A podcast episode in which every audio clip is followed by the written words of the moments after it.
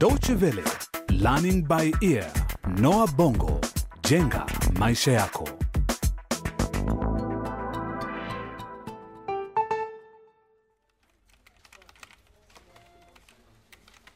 Hujambo na karibu kwenye mfululizo wa vipindi vipya kabisa vya Learning by Ear, Noah Bongo, jenga maisha yako, kwa jina starehe za kuwazima, gharama ya mkopo.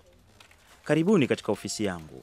Jina langu ni Gideon Lebo na nafanya kazi katika benki hii ndogo kama afisa anayehusika na utoaji mikopo, na nitawaongoza katika mfululizo wa vipindi hivi, na nisingependa kuwachokesha na hadithi ndefu kuhusu kazi yangu ninayofanya lakini labda mtashangaa kusikia kwamba nilikuwa kijana mtukutu sana.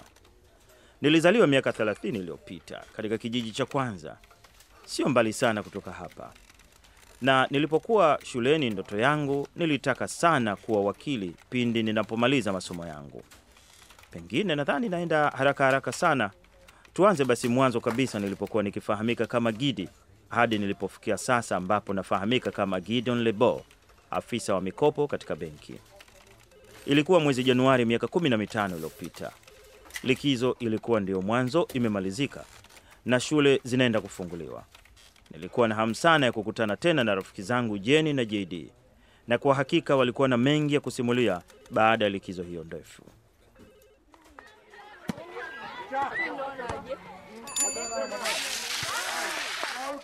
Gidi, Gidi, njoo hapa. Yeni, nisubiri nakuja. Na umekuwa mkubwa, umekula nini wakati likizo? Hebu njoo hapa na sura yako ilionona nikumbatie. Hebu mtazame anayezungumza, umenenepa hata siwezi kukukumbatia. Ni kweli Likizo ilikuwaje?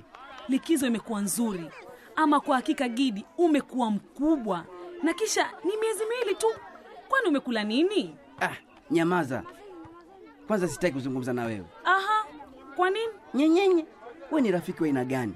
Unasafiri kutoka mjini bila hata ya taarifa? Wewe ni mwanaume, unaweza kustamili habari ya JD?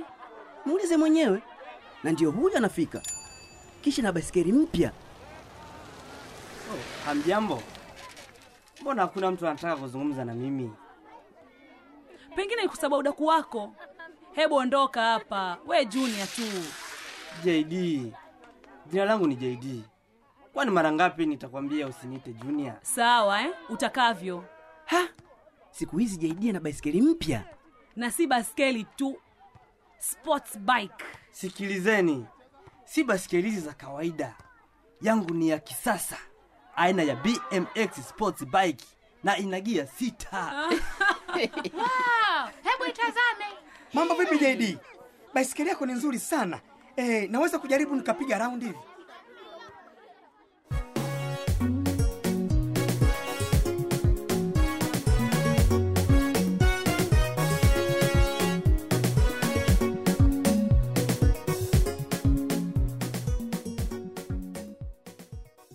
Siku hiyo rafiki yangu JD alipata marafiki wengi sana, wote walitaka kujaribu kuendesha baiskeli yake mpya.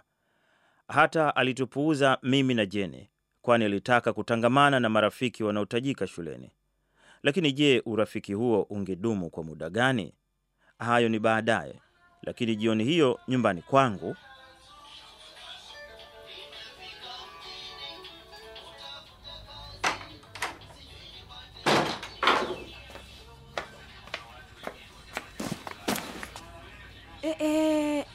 tena. Mvulana huyu. Mara ngapi nimemwambia weke vizuri mkoba wake wa shule kila anapotoka shule? Eh? gidi! Gidi! Emjo hapo pesi. Gidi najua huko ndani usinikasirishe nikakuvuta masikio yako hapo eh? toka panje upesi. Nimefika mama, mama yangu. Na hii ni nini? Ni mkoba wa shule. Wa nani? Wangu. na unafanya nini hapa sebuleni kisha sakafuni nimesema nini kuhusu tabia hii ya kurusha mkoba wako wa shule kwenye sakafu hapa sebleni eh?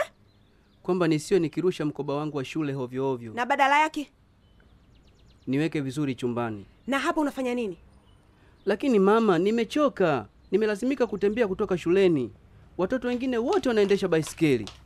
Mimi sina baiskeli na hujanisikia nikilalamika hata siku moja. Funga domo lako losia sitaki kimbelembele chako.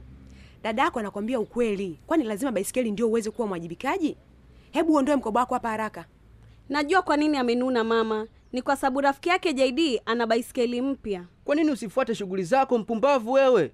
Mi sizungumzi na wewe. Aha, kwa hiyo ndo sababu eh? Hebu nisikilizeni ninyi wawili tena, mnisikilize kwa makini sana.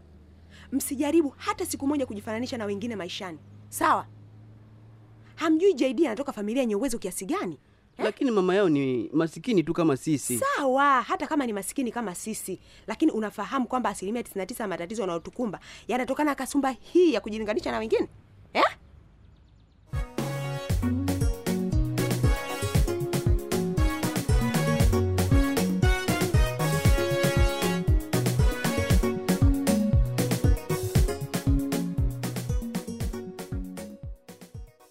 Yote niliyojaribu kusema mama hakutaka kusikia la mwadhini au la mteka maji.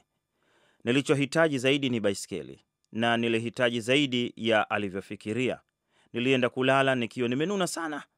Baadaye nilishtuliwa kutoka usingizini na sauti inayofanana na ya mamaangu na kengele ya baiskeli. Amka, amka we mtoto mvivu, amka haraka, utachelewa kwenda shule. Niache Amka, nimekununulia baiskeli mpya. baiskeli. Oh, asante mama, asante mama. Baiskeli mpya mama. Tatizo ni kwamba ilikuwa ndoto tu. Kumbe nilikuwa nimeamshwa na kengele ya saa na kumwona dada yangu Lucia pia akijaribu kuniamsha huku akinichekea. Baiskeli, baiskeli. Sasa iko wapi?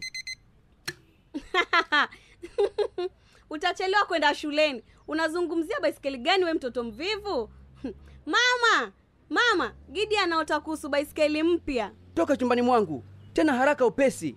Kwani huwezi kusoma maandishi mlangoni yanavyosema? Usiingie. Gidi anaota, Gidi anaota.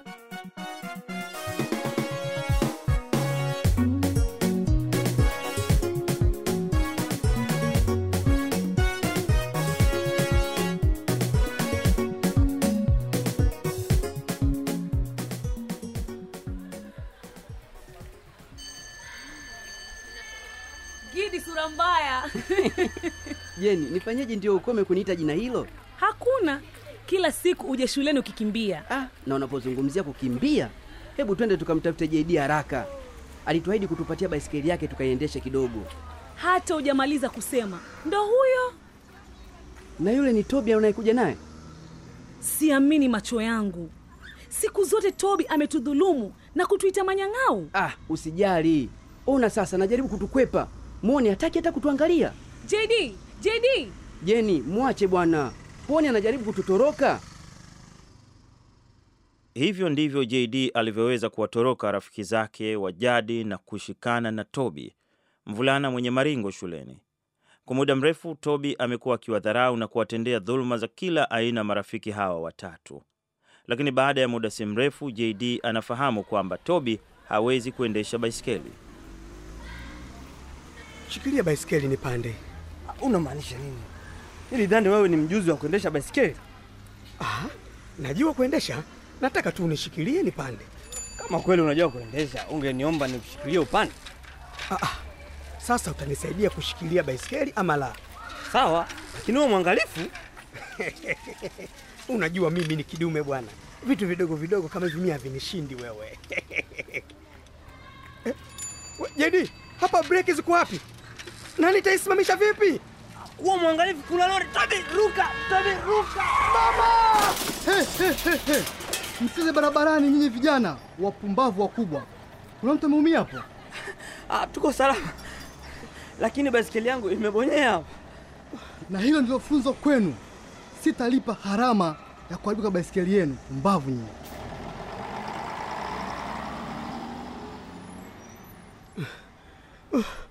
Mungu wangu, nusura tu nigongwe, nimeshikwa na uoga. Baisikeli yangu, hebu tazama ulioifanyia baskeli yangu. Samahani sana. Samani, yaani hilo ndilo unaloweza kusema? Nimenunua baskeli hii kwa mkopo na hata sijamaliza kulipa. Lakini JD, nimesema samahani. Hebu tazama, imeharibika kabisa.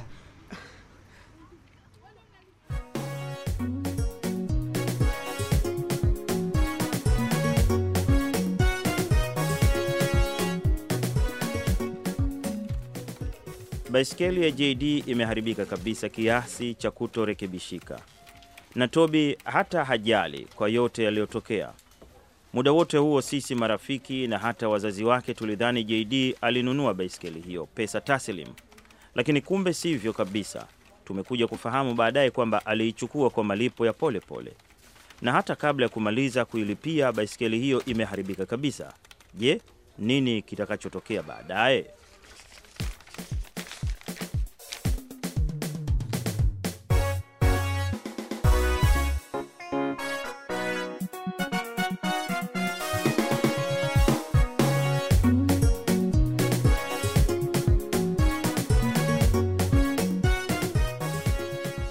Hadi hapo tunafika mwisho wa makala ya leo ya Noa Bongo Jenga Maisha Yako.